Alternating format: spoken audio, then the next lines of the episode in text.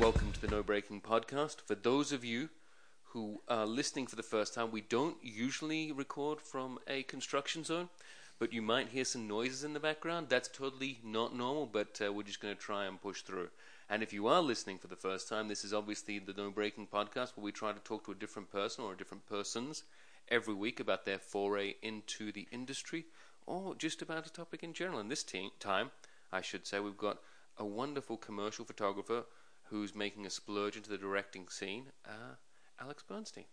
Alex, How are you? I'm good. Thank you, firstly, for obviously finding time in your schedule between snowboarding, which is obviously a little bit out of season now, I'm guessing, A little bit. um, and uh, navigating the dangers of uh, the underground garage that you have to get inside of with your super low vehicle. Yes. Uh, yeah. No. No problem at all. It was it was easy, but um, Alex, so tell us, how did you start this uh, like venture into where you are now in the, the scouring Craigslist daily for unusual cars? Um, man. So you want to start at cars as the Yeah. interest? Let's do that. Let's do cars, and then if we branch out into anything else, Okay. we can branch out of that. Um, cars. I think really, really it started when we would go visit my grandparents. I'm from New York. Okay. Uh, we'd go visit my grandparents in Florida, hmm and there was just a really crappy go karting place nearby. And I think my dad took me there once, and that's all I wanted to do every single trip. Was just go. Just go to the go karting place. So when you go to the go karting place, how did you quickly guess which was obviously the fastest go kart on the track? I started asking. You did? Um, yeah, I was like, just can you guys give me the faster one? Because I realized I was not using the brakes like ever, and I think you know a couple of guys when I was younger were like, well, he's he's like faster than than all of us. Um, but I could be embellishing my own like childhood sweet fairy tale memory. Um, but I just remember seriously like always loving the noise Mhm. and The the, smell. smell, all of it, and it was all like these are things I just always remember. Um, and then I think as my life continued, there was always this this element. Um, and then even my my mom is a she's a casting director in New York. Mm-hmm. Um, a client and close friend of hers, Michael Schramm, used to race for Porsche on uh, for Racer's Edge, um, like big team, and he invited us out to Lime Rock once. Which is a lovely place. Lovely, lovely place. Have you driven it? No, I've not driven it. Oh, Lime Rock is, I mean, it's just like a big boy go kart track. It's Mhm. awesome. and it's nice and green. Yeah, it's beautiful up there. Connecticut's great. That track will tire you out. But um, we we went up there, and I must have been like, I want to say eleven or 12 Mhm. and I'm just seeing like all these 911s and race cars, and we hung out all day through the rain, just like the coolest day. And I think really from that point on, whether I recalled these moments, you know, in my adolescence at all, I just, I just like, I just wanted to work on cars and make things fast. Um, and then I think I was in like, I want to say sixth grade. Uh, my folks had asked me what I wanted for my birthday. Um, I think eBay was really like coming around. Yeah. and I was figuring things out, and I'm like, I found uh, a GoPed, which was called the California GoPed, Mhm. um, still in New York, and it had no motor, um, or they said it had damage or something. This thing was like listed for thirty five dollars. And you were like, I was like, this is what I want. sold. So they're like, you really want this thirty-five dollar broken motorized scooter? And I was like, yes, please. There's nothing else I want more in life than this. So I think I remember going to the lawnmower shop and asking the guys like how to fix this motor. And once I got that thing running, I seriously it was like instant freedom. I Mhm. would just go all over my town. I'd pull my friends on skateboards and bicycles, and I would I'd be like in charge of having just that powered freedom. Mhm. Um, and not that I didn't like riding my bike, but I just seriously loved ripping around. Uh, and then I progressively figured out how to make that thing faster and made it really loud and obnoxious. And that Which was is when they sound best, to be honest. and that was really the start. I mean, once I had that, all I wanted to do was eventually get a car and, and start driving. Okay. And then what about in regards to like through your schooling and whatnot? When did you decide to, that you wanted to be going down this idea of the photographic realm of sorts? So school for me wasn't great. Um, I wasn't a very good student. I definitely have trouble focusing on stuff, and I hate.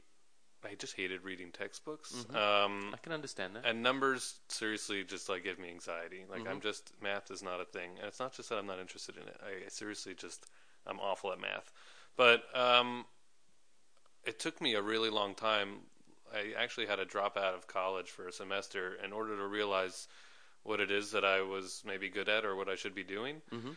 Um, but seriously, up until that point, I had no idea what I was going to do. I wanted to do a million things. Yeah. I wanted to be Jacques Cousteau and study marine biology. I was going to say you wanted to become French. Um, I wanted to, I wanted to do psychology, science, everything. Like I just had all these interests, but no focus. Okay. It would have been good if you could have combined those two together, the psychology of fish, deep sea fish, and just combine the two and been like, yeah, Yeah, get really into building fast submarines. Um, submersibles. uh, hmm so, so yeah, I, I had no no idea, um, but I knew, and honestly, I I just, you know, I think as you get older, you just appreciate your parents more and more. Yep. Because we're all assholes at some point. Yeah, but we're not the best. you know, I wanted to be a mechanic. I wanted to go to UTI because I saw a commercial for it, and I was like, "What? They just line you up with a like a BMW dealer, and you're just working on?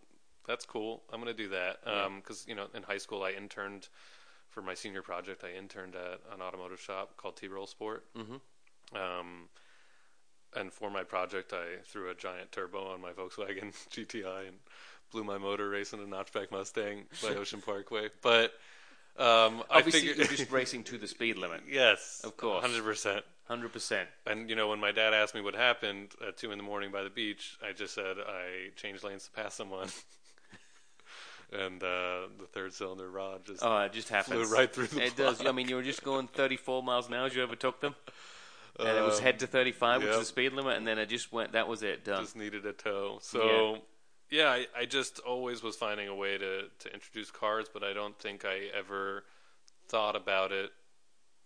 You know, from the outside of how do I really turn that into my business and my career? Mhm. Um, so it didn't seem something feasible to me. The only logical thing to me was I could be a mechanic. Yeah.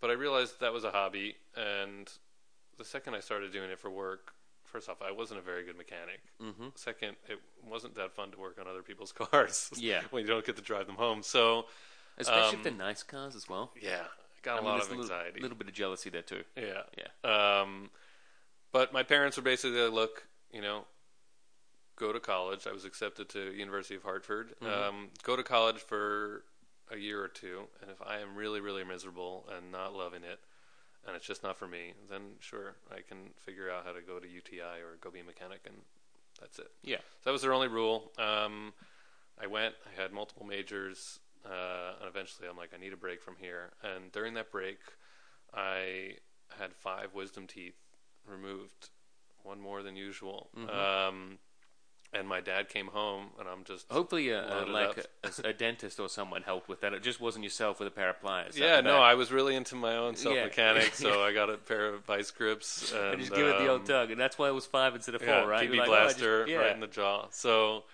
um, he had brought home this magazine, Zero to Sixty, which I had never seen, and the cover of the magazine was one of the coolest covers. Um, and at that time, I think probably the coolest magazine cover I'd ever seen. Uh, it was a white Lamborghini Murcielago on the streets of Dubai, Mhm. and I was like, "What the? What is this? Like, Mhm. this is this is sick." Um, so I'm just like full of painkillers and feeling terrible, and my whole neck is black and blue. Mhm. And I'm scrolling, and I see the editor's page, and it's Brian Scotto leaning on like a 911, and I'm like, I know that guy because Brian was super into Volkswagens and Audis, Mhm. uh, also like in the tri-state, like Area. New York, Long Island area, um, and so was I, but we were just years apart, and my friends and I had our own little Volkswagen club. He had his like Volkswagen Audi club, and I'm like, I'm gonna send this guy a note. So I sent him a note, and I pretty much realized at this point the only thing I wanted to do was take pictures and write about cars. Mhm. Um, so I sent him a note, and I interned. He gave me an internship, um, and I was taking the train from Connecticut to New York to intern at this magazine. Um, And would that that I'm guessing that would have been after Ron, who was a guest. The podcast was there, or was that a crossover? Ron Ron had started a little bit before That's me. I say, I I, thought- I don't know if it was a year or a couple months, but yeah, it started a little bit before me. Um, and similarly, like we just were both obsessed with cars in the area, um, and it just worked out. So I know I remember from his episode on the podcast, he talked about his first time where he was given the the Audi, Yeah. Oh, the R8. Yeah. Yeah, and he like took it on a ferry or something. Uh, I, I don't know, it's whatever he did. But then, what can you remember what your first car was that they gave you when you made your make the switch there? oh man, I might, it's got to like turn back the clock now. I know. I'm I'm trying to remember. I want to say. I might be wrong, but I want to say it was a Z06 Carbon, which was just the worst idea. Um, but that, I mean, still to this day, that's just another memory for me. Like that C6 Z06 Carbon, um, which was like carbon ceramic brakes, only came in this like dark gray, some like carbon fiber stuff, a little lighter, not the ZR1. Um, coolest car, so violent. Yeah. And I just remember going to Ocean Parkway and doing like 170 miles an hour On a private road. on a, on a close obviously, road. Yeah. Um, Supervised. Totally a well-behaved, Yeah. young new employee. To Yeah, first thing you did, right? Yeah. Mhm. So, so as we, let's- so let's take the step back then. So you, you wrote to Brian. Sorry, before we got carried away. And Yeah. Brian, I'm guessing wrote back to you, maybe. Brian wrote back to me and said, "Hey, yeah, that's awesome. Of course, I remember you. Uh, why don't you come in and meet some of the guys, and we'll see. Basically, an interview." Yeah. Um, so at this time, and I'm like, I'm sure I'm off by some dates, but at this time, I really began to realize, with the help of my folks again, that I would I had always been really good at writing, um, and photography to me was not something I ever really thought about, other than I went to car shows with my friends, snap photos, and I think I enjoyed it. And I look back at those photos, and there were some weird angles, but overall, I, I had some of my natural eye in there. Um, So I kind of pushed my way into the art school at Hartford and asked them if I could start taking photography classes. They had a really prestigious art school, um, and they basically said, uh, "You're a communications student. Like this isn't how that works." So they're like, "Do you have a portfolio?" And I said, "I have a Photobucket account and a small Canon digital ELPH." Um, they said, "Let's see your work," and they all kind of agreed after just me being a squeaky wheel that okay, we think you have kind of a nice natural eye, and maybe there's something here for you. We're willing to make an exception. You can take, you know, intro to photography, and if you get an A and a recommendation from the dean of this part of the school, um, you can take classes at your leisure. Yeah. So I weirdly became kind of a double major in photography and journalism after many years of figuring that out. Yeah. Um, and by the time I approached Brian, I said, "This is my focus. This is what I want to do. I'm seriously uh, schooling myself on how to be the perfect, you know, asset to to a magazine. Mm-hmm. Um, because the thing is, is that most people were either shooting or they were writing. Yeah. But so I if really you can do both of them, Yeah. it means you're going to pay one person to send them out there instead of two, right? that was my thought. yeah. but it wasn't met with That open quite- arms. Yeah, um, it It's took funny- some time. Yeah, it's funny how people think when you think it's a great idea. And Yeah. It was like, no. Different teams, different budgets. Yeah. no one does that. You know. Um, crazy. so I remember, you know, this interview. I I went to New York, and I mean, I was super nervous. I had only worked. Obviously, everyone's Uh, yeah, it's an I had- interview. You always I had in an interview. interned for like the Hartford newspaper and wrote about a wine store. It was not like you know, this was this felt like something could be crazy here. Um, and of course, I'm I'm like, man, what do I wear? You know, I'm I just always wear jeans and a t-shirt. Mm-hmm. So I like I remember I went to go like buy these shoes and like I had bought nicer pants and I wore a button up and I went in and you know Brian, uh, Tony Harmer, and Matt Tasillo come in all in jeans, and t-shirts and and sneakers. And I felt like the biggest jackass. And I think later on the interview, they're like, also, you don't have to wear that here. I'm like, oh man, thank you so much. I can't wait to return all of this. like, I just, I was so uh, happy to know that I could just be me. Yep. Um, so I landed the internship and kind of commuted back and forth to New York occasionally while I was still finishing up school in Connecticut. Okay. Um, and really, I ended up interning with Tony Harmer, who is now one of my closest, closest friends, who was the staff photographer, handling photography for Rides magazine, Zero to 60, and a magazine called Antenna. So I interned with Tony, learning more ropes about photography, and I'm seeing these press cars come in and hearing about these trips. And after I graduated college, they said there still was no position there for me. I just had to stay on as as like a part time assistant. Mm-hmm. Um, so while I'm assisting Tony, it, it turns out, you know, uh, an editorial position opens up but I'm on the photo side. Yeah. So basically, the, you know, Brian and Matt and the guys said to me, "You can be an editorial assistant. Like we know you have a journalism major, and you know you can you can write, but that means you're not going to be shooting. Um, but we can offer you a full time position." So I said, "Okay, I'm in." Uh, so I quit my my other part time job at Best Buy, and uh, I went in, and you know Tony had some hard feelings. Where were you working in Best Buy? What section? Uh, Magnolia Home Theater. Oh, okay. really the tippy top yeah, home that's theater like the. expertise. Whoa, I got to like wear a different yeah, stuff. No blue shirt for me. yeah, it was the burgundy, uh, Um, interior, right? I just had to wear like. but no, no, the nice- store that when you had to go through those like the doors would open. It was Yeah, like, yeah. Ooh, it's fancy. It here. was yeah, it was a different experience. Mhm. Magnolia. Yeah, Um, so chic. yeah, and you know they they really tried to get me not to go back to college. Uh, they're like, look, you know, you could be here making fifty grand, and don't even worry about school. You'll be a manager in no time. Mm-hmm. I thought about it, um, but I'm glad I'm glad to not ever go back there. Yeah.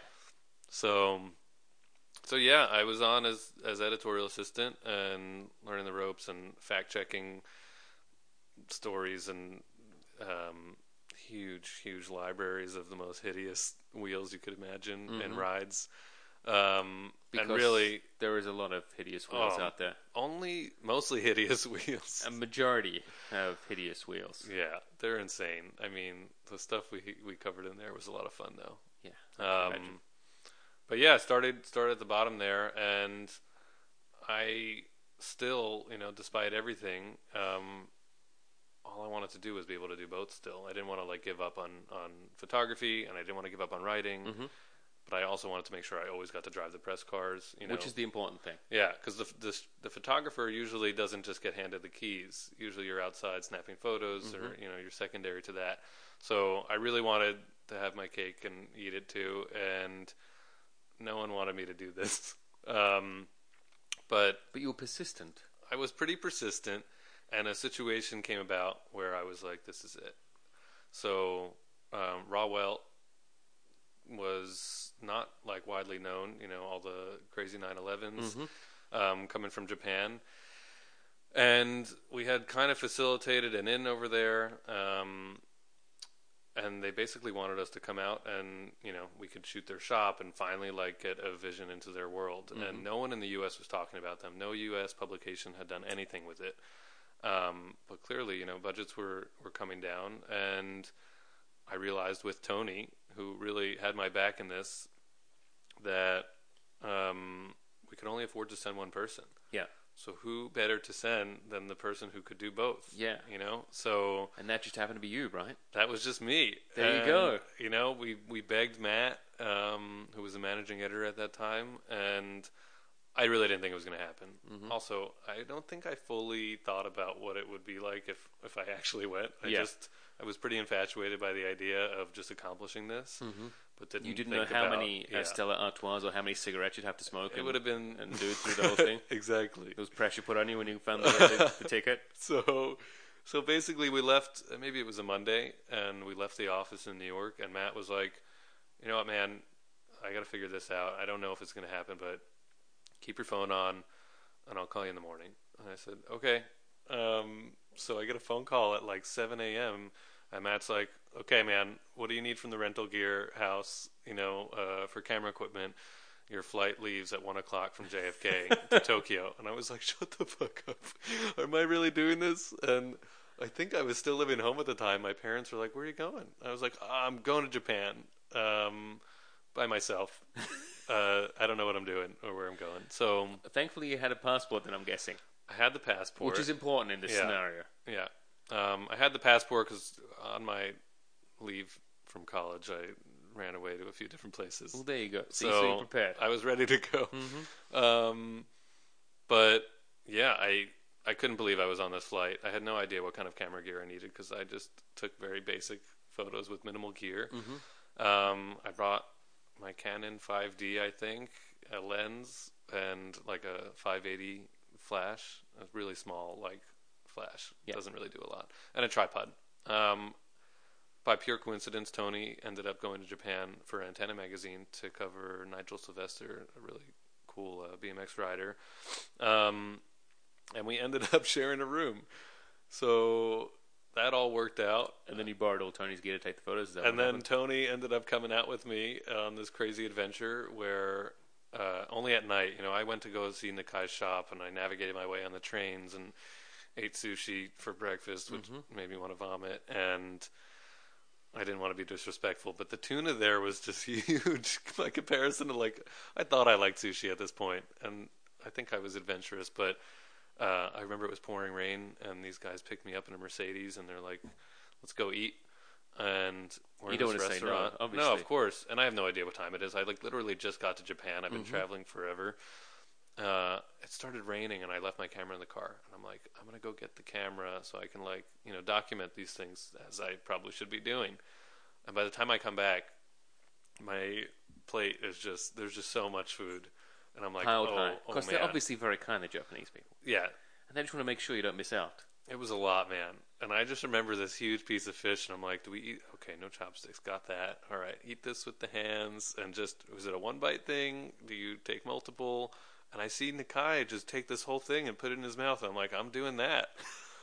So it's in there, and I'm just like chewing, and, And I'm, I'm like, like, oh, man. when I, is this going to go away? I can't. How do I swallow it? I'm like chugging water. Like, it was a good time. But, um, crazy experience going to his shop, which is like next to a rice field. Uh, super overwhelming, and he was just the coolest dude. I mean, you couldn't you couldn't find anyone cooler. Just everything about him was awesome.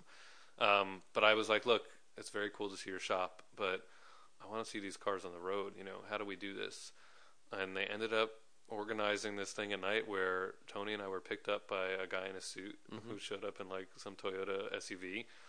Um, we got in his car and we have no idea what's going on. No one's speaking English to us. Um, we both have our cameras.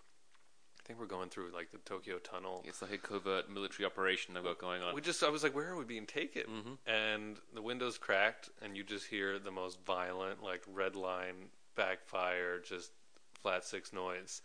And I look behind me, and it's the the Stella car, and like this kind of, um, it was like a flat eggplant, uh, 993 turbo, which was insanity. And these two cars are just flying through the tunnel. Like I swear they blew by us at like 150. It was it was wild.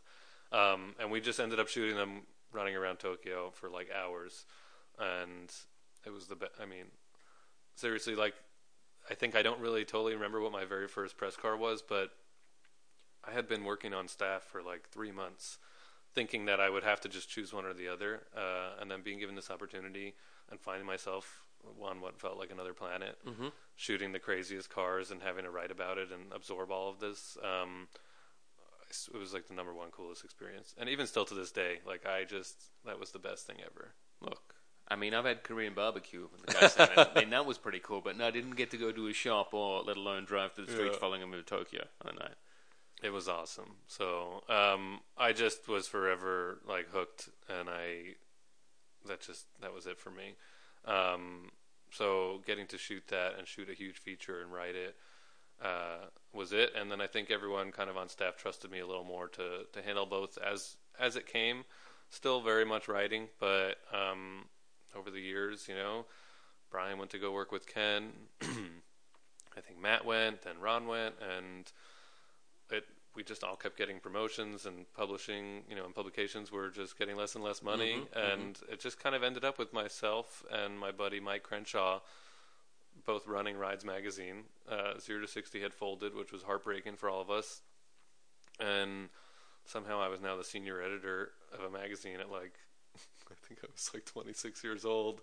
With an office, like a, a window office with a door, sitting with Mike, like overlooking 25th and Broadway. So, um, it was cool, but I think you know there was I wasn't very challenged anymore, and I knew I wasn't shooting that much, and I wasn't driving Near enough press cars. Yeah, um, and we had a lot of fun, but I was like, I need to do something new. So at that point, I just got a call from Greg Emerson out of nowhere, who I didn't really know, and he said, "Hey, bud, uh, I'm the senior, I'm the editor in chief of European Car Magazine. We really want to revamp this thing. Are you interested?" I'm like, "Oh, where are you guys?" "Oh, we're in California, in Los Angeles. I was like, no way. Um, and I just, seriously, two weeks' notice, I just left. Uh, I what sold, month would would that have been? I think it was like May. Okay, Yeah. Um, so not a bad time to be in New York, at least, though. I mean, No, if it would it been was- like in like December, awesome. you would have been like two, not two weeks, two hours done. Yeah. Yeah, um, it was a big jump. I mean, well, it is. a I had uh, one coast from the east coast to the west Yeah. coast. I mean, it's a big difference. I had no idea what I was really getting into, and I, I remember, you know, my uncle lives in Van Nuys out here, Mm-hmm. um, and we'd come visit when I was younger, and I just kind of always had a dream of moving to Venice and riding a bike on the boardwalk. hmm Um, which is a very fun thing to do. that was it, and I, but I never really thought it was going to happen.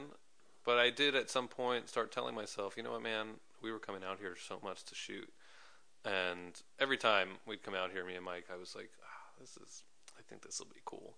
So I just kept telling myself, if I ever get an opportunity to move out there, which is basically like if someone gives me a job in California, I I'm probably just going to take it, regardless of what it is, because it's a free trip. So And any one thing that helps move your goods and stuff, it's a bonus, right? Yeah, and they definitely didn't want to help too much. This really wasn't a very sweet deal. It was, you know, the money was not great, um, but I just kept thinking, L.A. opportunity, Mm-hmm. something new, um, Sunshine. you know, more performance cars, Mhm. palm trees. Yeah. So you know, I tried my hardest. I bargained on the the offer. Nothing budged. That's why you Uh, needed Vinny. Yeah, I needed Vinny, and and then I was like, you know, can you help me with the move? Nothing. We need an answer. I was like, oh, okay, I'll take it. So at that time, I had sold. What did I have? I had a I had a Saab 9-2X Aero, Which is a fantastic car. fantastic car. I had The one. Subaru. Did you? Yeah, called Oh Sally. five or 06? Oh five. Oh, you had the two liter, right? Uh, yeah. Yeah. The 06 was the unicorn, which came with the 2.5. Okay. Yeah. Uh, man, that car. I flew to I flew to Ohio to buy that thing and drove it home. Um, I love that car, Such a good, great car. and I used to just go autocross with it and destroy. It was the best. But then, uh, I mean, you don't see them out here in California that often. I never see them, I've and I seen- really, I've seen two. Really, Yeah. I, I have seen seriously two never of see the them. the arrows as opposed to the limited ones. I which love is just, them, man. I still think they're super cool, and I, Yeah. am you know, I wish I could go back in time and yell at myself or warn myself that I had, I had some cool cars, but I never, you know, and I'm, I have sentimental attachments to things, but Mhm. I'm always thinking like, okay, what's next? And I sold so many cars that I think I would just die to have in my like fleet right now.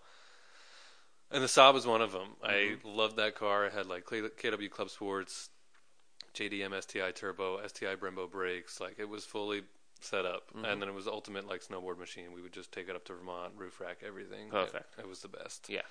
Um, but I sold that to buy my first dream car, which was a silver gray metallic on black E46 M3. Mm-hmm. Because I said, you know what? I got a new job. I'm Treat going to. California. Yeah. Right? I deserve this somehow. So I found a meticulously maintained E46 uh, in Massachusetts. Flew there, drove it home, sold the Saab, and then Greg was like, "Look, we need you out here actually sooner than I thought." So my cross country road trip was canceled. I put the BMW on a trailer. Yep. Sent it to California. Flew out here, and and that was that. Yeah, seven almost seven years ago, I think. Living the dream ever since. Yeah, sure. The, the palm the palm tree dream, anyway. There's definitely palm trees here. Yeah. Yeah. That much, There's a few more palm trees here anyway than in uh, Connecticut. just a little bit. Yeah. So how did it go then with the European Car Magazine? Um, You get off the plane and obviously you have to go from LAX. They just have you heard you straight to the office. I really did go straight to the office. I had maybe one day to like get my stuff together, and uh, I had the car delivered to like Brian, and I was living at Brian's house, I think, for a minute in Venice. Um, and then I got an apartment with a buddy of mine who actually was moving out here at the same time. Pretty close by, got a garage spot, so all good. Which is the important thing. And then, I mean, seriously, day one driving the M3 along the coast by like Dockweiler's Beach. That's how I'd go because it was in El Segundo. Um, just doing that with the windows down, I was like, okay, Lovely. you know what? I made it. Like, Yeah. cue any kind of music. This Mhm. is this is like the dream. But quickly, I realized, um, you know, working over there, I came from zero to sixty, where I think all we wanted to do was break the rules and do things cooler and better, and not review minivans and not do what the manufacturers wanted and not praise things that didn't deserve it. You know. So I had that kind of mentality, and I really wanted to bring that to European Car because I felt that it was really it was pretty snoozy, Mm-hmm. and I knew Greg loved cars, but it needed a little bit of young blood and tenacity and some rule breaking. I thought so. I really was always trying for that. I mean, Greg and I really, and you know what, I love Greg so much, and he's a buddy of mine for life now. But as coworkers and as him being my boss, it was bad. Like I, I think at one point I had walked into his office and slammed his door just so I could yell. Because I was just getting so frustrated, you know, with what we'd have to put on the cover or what we'd have to say about these cars. Mm-hmm. Um, but it really was, it was so much fun. And I got to go on some incredible, incredible trips, driving the new F Type in Spain. Um, got sent to Wales to drive a new, like, expensive Range Rover through a river. Um, the press cars were awesome. It was, it was a total dream gig. And it was a very, very small staff. So it was pretty malleable. And I was able to make some changes for the better and argue my way into you know trying to make the magazine as good as it could be within the constraints of that kind of system. Um, but the best thing, really, and the real reason I took the job was because there was no staff photographer. Uh, so I was the senior editor and lead photographer for the magazine. So that meant I was shooting every cover or assigning it, um, and then you know shooting the big features and writing everything and editing everyone's stuff. And it was a ton of work, but that is what brought me to I think my next level in both writing and shooting, where I was really totally hands on um, in a little bit of a different position. And I think that completely sparked something new for me where I was like, wow, I not only do I love photography, but I just really I'm super drawn to this and I just I just want to keep progressing. Mhm. And I was seeing so much good work in LA that I was just I was just really motivated. So I I knew definitely that this was a stepping stone of some kind. I was either going to Greg would either leave at some point and go somewhere else and I'd become editor in chief or I would just move on and do something else. But um, Source Interlink Media was a real it was a real shit show. Um, and you know they've they've done some rebranding. I think it's the Enthusiast Network now. Um, but they were great, you know, except for the time where everyone got these weird, cryptic, kind of ominous emails in the morning, and I'm like, oh, I think I think I'm getting laid off today. And I, I really at this point I was, I think Mercedes had contacted me about shooting something, and I was getting these little things coming in that I was Mhm. like, oh, maybe I could go shoot other things and do these little freelance projects. I was kind of ready to leave because Yeah. we were losing staff and things were just not that fun anymore. And I just didn't care that much. I would come in at like 10 o'clock. it was just like, it was pretty chill. But um, with this email, I was like, okay, this is the day. I went in and I like put everything from my hard drive onto my own hard drive and all my images. And I kind of wiped out everything else. And they called me in for this meeting and they said, Alex, would you mind taking a seat? I said, guys, are you laying me off today? He's like, well, you know, just sit down. I was like, look, it's okay. And they're like, okay, well, yeah, we're we're doing some layoffs. I'm like, no worries, I'll get out of here. And they're like, okay. And I'm like, is there a severance package? They're like, well, I'm like, you know what, no big deal. I'm gonna I'm gonna head out. So I was one, I think, of like 120 people that got laid off Which is never nice. insane Yeah. bloodbath and i felt bad because a lot of people really were super invested in that and had families and you know Yeah. it was it was a bad time i really didn't care about my situation um, and it was all good. I was actually kind of excited. So so yeah that was kind of the start for me and i think i had to realize okay now what are we going to do? I i think i've been shown over the years that publishing is maybe not the most stable or lucrative area to be Mm-hmm. um, despite the fact that I love magazines and, and books and all of that. And I think there'll, there will always be a place. And I think we're in this little like renaissance and all the nice stuff will stick around or come back a little more, more premium. Um, but I knew that the market I was in was not only super competitive, but just, it just didn't have that much of a future for me, I felt. Yeah. So it was kind of at that time that I'm like, we gotta we gotta figure this out. Um, and I decided I'm gonna do something new. So I just wanted to focus on shooting things that maybe could be on a billboard. I would see so many billboards, and I would see all these advertisements. You see billboards in Los Angeles? everywhere, man, on the Barely ever 405. and I would just, I just set my sights really, really high, and said, okay, I don't want to shoot for aftermarket companies or magazines that much anymore. I want to try to shoot for the companies, for the OEM manufacturers, Mhm. um, and see if I can do that. So I really started to do like crazy market research um, on Instagram and online, and seeing trends and thinking about maybe what I needed to become more viable for that market or accepted. And I pretty much gave myself the goal that within a year of getting laid off, I would find myself representation as an artist and build a portfolio and start shooting, you know, advertising, which which to me was like the tippy top. I was like that that's where I want to be. That's the mountain. That's it. So, so that's that's exactly what I did. I used my contacts, um, who worked for some of the OEMs and the fleet managers, and I got press cars, and I started shooting things a little differently, and I'd book little gigs here and there with different manufacturers or social media stuff. I'd still do some magazine stuff to keep things going. Um, went down to Huntington Beach to work with a buddy of mine, uh, Betim, who runs BBI Autosport, Mhm. who also is very interesting and a really good dude. Um, And a great guest, the No Braking podcast. did he come on? Yes, he has. he's the best. He is. He's I, lo- I really love Betim. Yeah.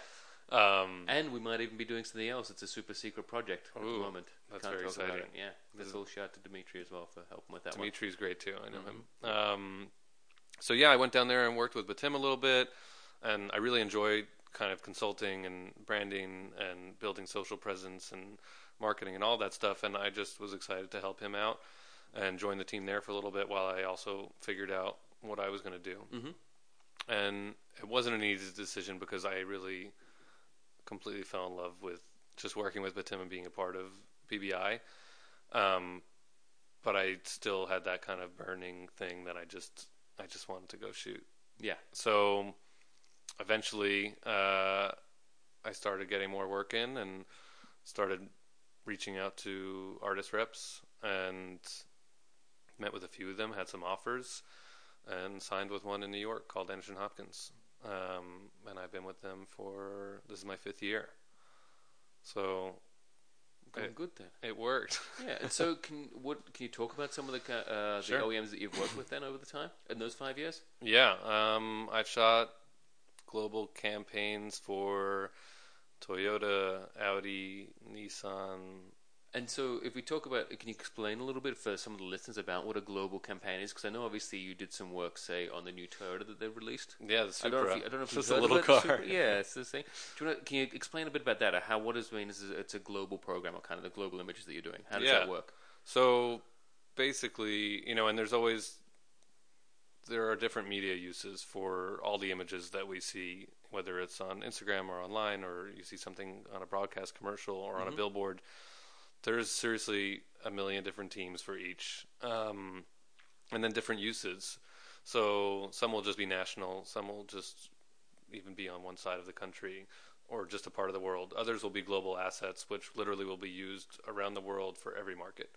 Um, so just different campaigns. And then for as far as the Supra was concerned, I mean that was a total dream dream project, um, and something I'd hoped that I would be able to shoot, but I had no idea if it was going to happen. Mhm. And uh, I was contacted by you know so basically there are a lot there's a lot to this to try to explain. Um, but basically, every automotive manufacturer, for the most part, has an advertising agency that they give their business to, who is in charge of creating these assets. And then me, as a freelance photographer, um, I'll get contacted by that agency if if maybe my work looks like kind of what's what's in the brief, you know, from the art director or the creative. Um, but the trickier part with that is it's kind of politics and standard practice to do what's called triple bidding. So even if you're Toyota or you're Saatchi, the agency, and you want me to shoot the Supra, I also know that you're going to contact two other photographers and their reps and Mm-hmm. get, you know, talk to them and figure out how they're going to shoot it, and then get numbers from them on how much it's going to cost for their project. So it's a lot of wondering and guessing and nail biting. Um, Absolutely no stress involved and whatsoever. it can it can really break you down. It's a lot, um, and it has taken me.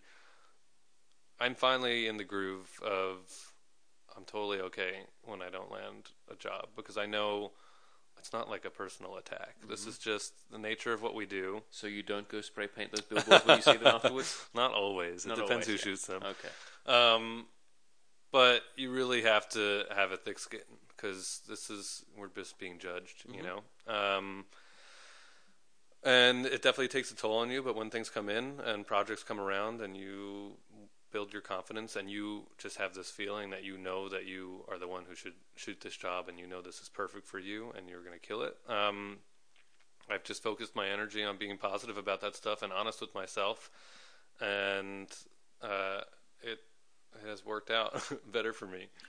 Yeah, I mean, it looks like it. I mean, shooting the Supra would be pretty amazing, I'd imagine. it was a I I mean when they reached out to me about that project, they it was all code names. So you have to know like when these cars are coming out, even though we know something's going to happen, you know there's going to be the mid-engine Corvette. You know like these things are coming about, but when you're involved directly with it, it's everything's a secret. There's code names. We have to hire multiple security teams. Um, these projects are called Code Red, and you laugh because it's like you're like, guys, come on, like this. Why? Why are we doing all this? But this is so serious to everyone, especially something like the Supra, which I mean, they held that secret for a very long time, which became a little painful, I'm sure. Um, but we had to give it a code name and almost not talk about it. And even up until the very day where I was first shooting it, I hadn't seen the car. No one had seen it. Um, we had guys with binoculars monitoring air traffic, like literally just every measure that could be taken to protect the vehicle uh, is taken. So, taking all that and understanding that we're in Texas uh, for the first shoot at a racetrack called the Driveway, Austin, which even most of my car friends, no one has heard of this place. You I, have I'm to. shaking my head. It it is it's insane. Um, it's a total secret, Yeah. and it doesn't sound like much because it's called the driveway. Um, parts of it look like the ring. Parts of it are like designed after like the Ferrari testing track. Um, With Fiorano. yeah, the owner Bill used to race for like P3 and Ferrari. Just the coolest. It was the most insane situation. So you're saying I've got to go out there and You check have it out to now. go. All right. You have to go. Excuse me. That's all right. So we show up to this place. I have no idea what to expect because we didn't even really get him any scouting photos. Yeah, because when you hear we're going to go shoot at the driveway, you're like, what? Someone's house? Yeah, I was like, guys, this doesn't, you know, it for doesn't- Supra, I was thinking we should like go to the Alps, like go do something epic. Um, and I didn't want to shoot at COTA because I didn't want something to be so recognizable. You know, I wanted this to feel pretty foreign and special. So yeah, we're out there, and I'm like, this place is super overgrown. It reminded me of being in Riga, Latvia. Like, just it had some kind of weird Eastern European, like not cared for, but very fast and sketchy. Um, incredible, incredible place. So we had, I believe it was uh, an eight-day shoot, and no weather days. And weather days exist as insurance, um, and are smart to do when you're working in the middle of Austin during rain season. It was like October, um, and the entire brief for that shoot was everything needed to look like sunset and sunrise and golden hour and tons of contrast and color really really moody and dramatic very fast and, and just everything should be crazy um, we had we had three days of just downpour uh, which will really hurt a shoot um, so yeah in those situations it, it doesn't also help the stress either. I'm sure the stress. Is yeah totally so you fine. just have to think pressure. like all the things that drew me to photography which was creating images and looking at cars in a way that i like to and just wanting to create incredible stuff with sheet metal um, you take all of that in any moment where you've ever felt inspired or creative, and now you bring 30 people you don't know onto set with you, uh, weather issues, crazy timing. Every shot needs to be planned out. I have to know exactly what day we're doing what, at what time, which way I'll be facing for the sun. Everything is, everything needs to be mechanical. Um, so finding a way to still be creative and and perform uh, with all of that pressure took a really long time to to get used to. You really have to just keep telling yourself like do your thing, do your thing because there are a bunch of people who want to interfere, product people there's just so much going on. Um, so producing really captivating, cool stuff with that uh, is a really crazy kind of fun challenge. Um, and then with the Supra, we just were all in love. I didn't want to like it because I knew it was a BMW. Um, and you know, that's everyone just keeps hating about that, but I didn't, you know, I wanted it to be more GTR fighting than maybe, you know, M2 fighting. Um, so I just wanted more for it, but I was obsessed with the way it looked. The front was a little iffy, but the rear was really cool. The profile was cool. The paint quality is insane. The interior materials, everything about it was cool. And then you had this amazing location. So, so yeah, we we shot the official launch imagery um, for the Supra, and was all unveiled at the auto show. And I mean, really, yeah, you can't ask for crazier opportunity. At least in on my side of the industry, you know, I'll I'll go shoot an SUV and I'll do all these things, but shooting my bread and butter and being involved in an icon like that, um, pretty cool. Pretty cool for me, yeah. And I like, I mean, I'm just so grateful. So uh, it was awesome. And now, if we take a, a, chat about the, the directing that you're trying to that you're doing, or that you're sort of merging into a little, can you tell us a little bit about that as well? Yeah, I I mean, look, I've been around motion for so long, uh, and then I have so many friends, you know, at Hoonigan working on Jim Gymkhana stuff, mm-hmm. and just really friends everywhere doing this stuff. And I've been around it for so long that I think I've been subconsciously taking notes. Um, and you know, we're in a funny place in the industry where again, it's it comes down to money, and a lot of these brands and agencies have a desire for a ton of content. So they're going to want 30 images. They're going to want the brochure. They're going to want the billboard, but then they also want some like small vignettes and little videos or teaser videos or something for social. Um, so maybe not a full broadcast spot. But for that, they're not going to go out and hire some huge name director and DP to fly in on a helicopter and mm-hmm. bring in a massive team and shell out a million to do that. Um, so they're they really won't, they won't get Michael Bay in. Yeah, not happening. Doesn't matter how much lens flare you have. So um, so they're really starting to look to the photographer to direct. You know, no one's going to be surprised that I'm not going to show up and operate the camera, but taking everything I know and that other photographers do and putting it into motion and factoring in light and composition, it's really not much more to it. So there were a lot of small little things I had done that were always feeling like quite secondary to me to the images, mm-hmm. and I was like, you know what, I want to I want to make something sick that is like completely everything that I love, which is really it always comes down to performance and energy. Um, so that's that's really what I'm focusing on now because I love shooting stills. I'll always love shooting stills, but I really want to put things into into movement and shoot commercials and shoot videos. Um, so I've been working with Will a lot, and we actually just shot a 30 second commercial for the next round of Supra images you guys will see soon um, which was incredible. We had three days with a X5M camera car from Pursuit Systems. Um, was that the one with the at the what the hot dog mobile, whatever the Wienermobile? Was it no, that was something else. Okay, yeah, this was. Um, we had some really cool drivers. We had Rhys Millen and Matt Powers come out. Mm-hmm. Um, full story, everything, and we shot a 30 second spot that uh, was pretty. It came out pretty cool. Yeah. So that'll come out soon, and I just realized that if I'm going to be kind of in the running for some of these things, kind of the same way that I got into stills, I just wanted to have stuff to show, to show that I wasn't just doing these five second clips with very little thought put in. Mm-hmm. I just want to kind of fast forward and shoot the big stuff. So uh, a couple of years ago, I produced a job on my own with a Cadillac CTSV. Did like another 30 second spot like that, and I'm just now really focused on building a reel, um, so I can mix it up a little bit. Nice. And Yeah. then, obviously, you've had, a, as you've mentioned, you've had a selection of cars that you've owned in your time, and you've some that you've regretted. Well, look back on now and say, "I wish I'd kept them." Which are some of the other ones that you'd say that you wish you would have kept in your time? So yeah, definitely miss the Saab. Uh, I miss my. I really miss all of them, man. I do. I I had um, I had a 2002 Volkswagen GTI 337 edition. Mhm. I put a Quaife limited slip in there and a huge turbo and a built motor. That car was a riot, and there weren't many crazy fast turbo street cars at that time. So my car was making I think 400 wheel horsepower. I had like a Garrett GT 3071R on there, and you know it was like 911 turbo fast at that time. Yeah. So I missed that a lot. I also had a Volkswagen R32 with the VR6, which classic. Love that, um, and wish I kept it.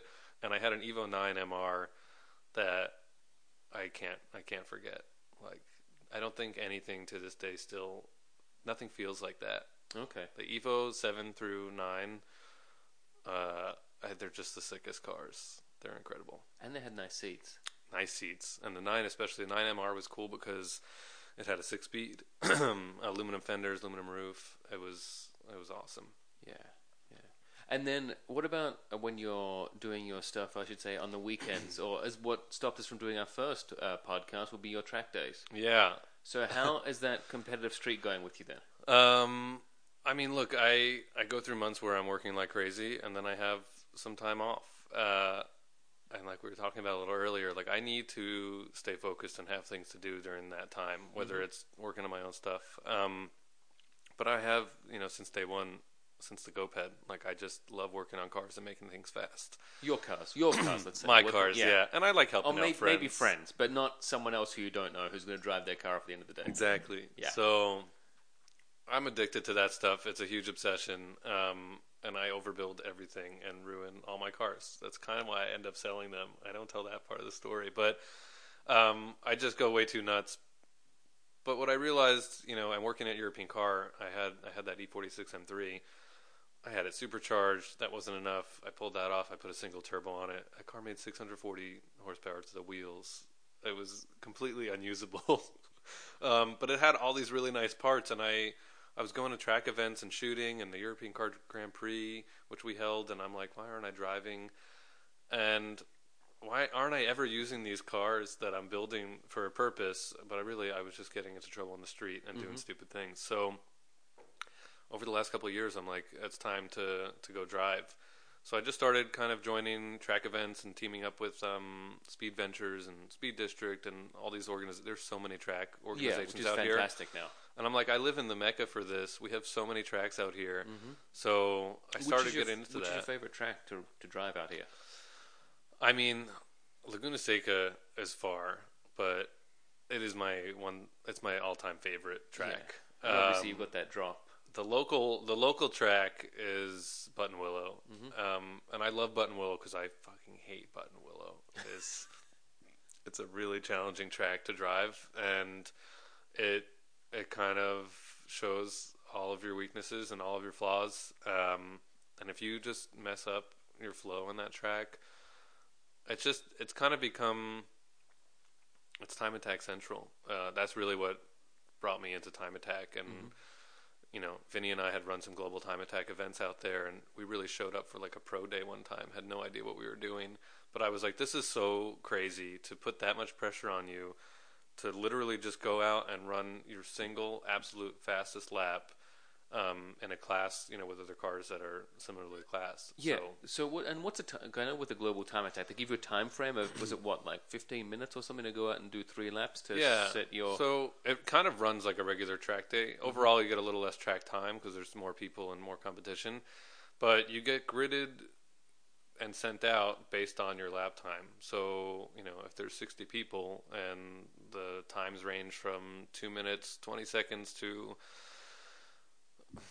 a minute Three 40, minutes, a minute seconds. 45 Oh, yeah, seconds, whatever. Um, you know, you're going to be gridded in that order, regardless of what your class is.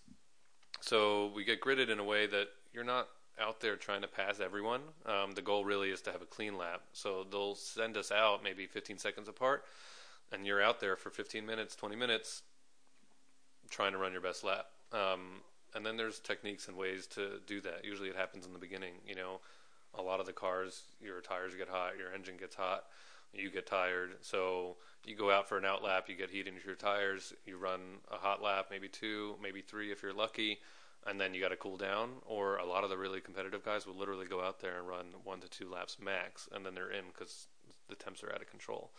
Um, but I loved that because I was building a, you know, I'm building this one series right now, um, and I didn't really have a desire to go wheel to wheel and start doing like NASA stuff and Mhm.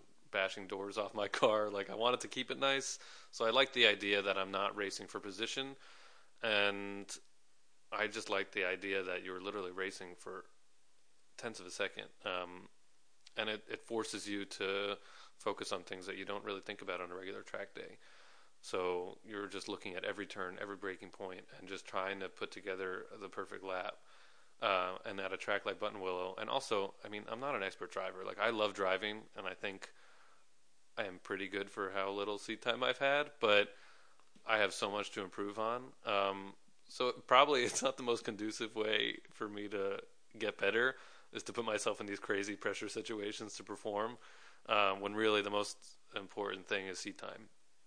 So I've been mixing it up a little bit, trying to get a lot of seat time, learning about setting up a proper race car and what that means, and how to start with a good platform, which is probably not a BMW E82 135i. Yeah.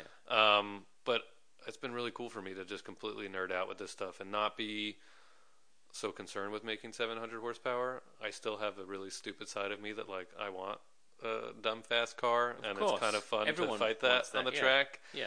Um, Of course, not always dumb and fast. Those, those Yeah. the fastest lap sometimes. So, so yeah, I'm still having I'm having a lot of fun with that, but learning about how to make a car grip and handle and what you do when your car only understeers or just all of it uh, has been really interesting for me.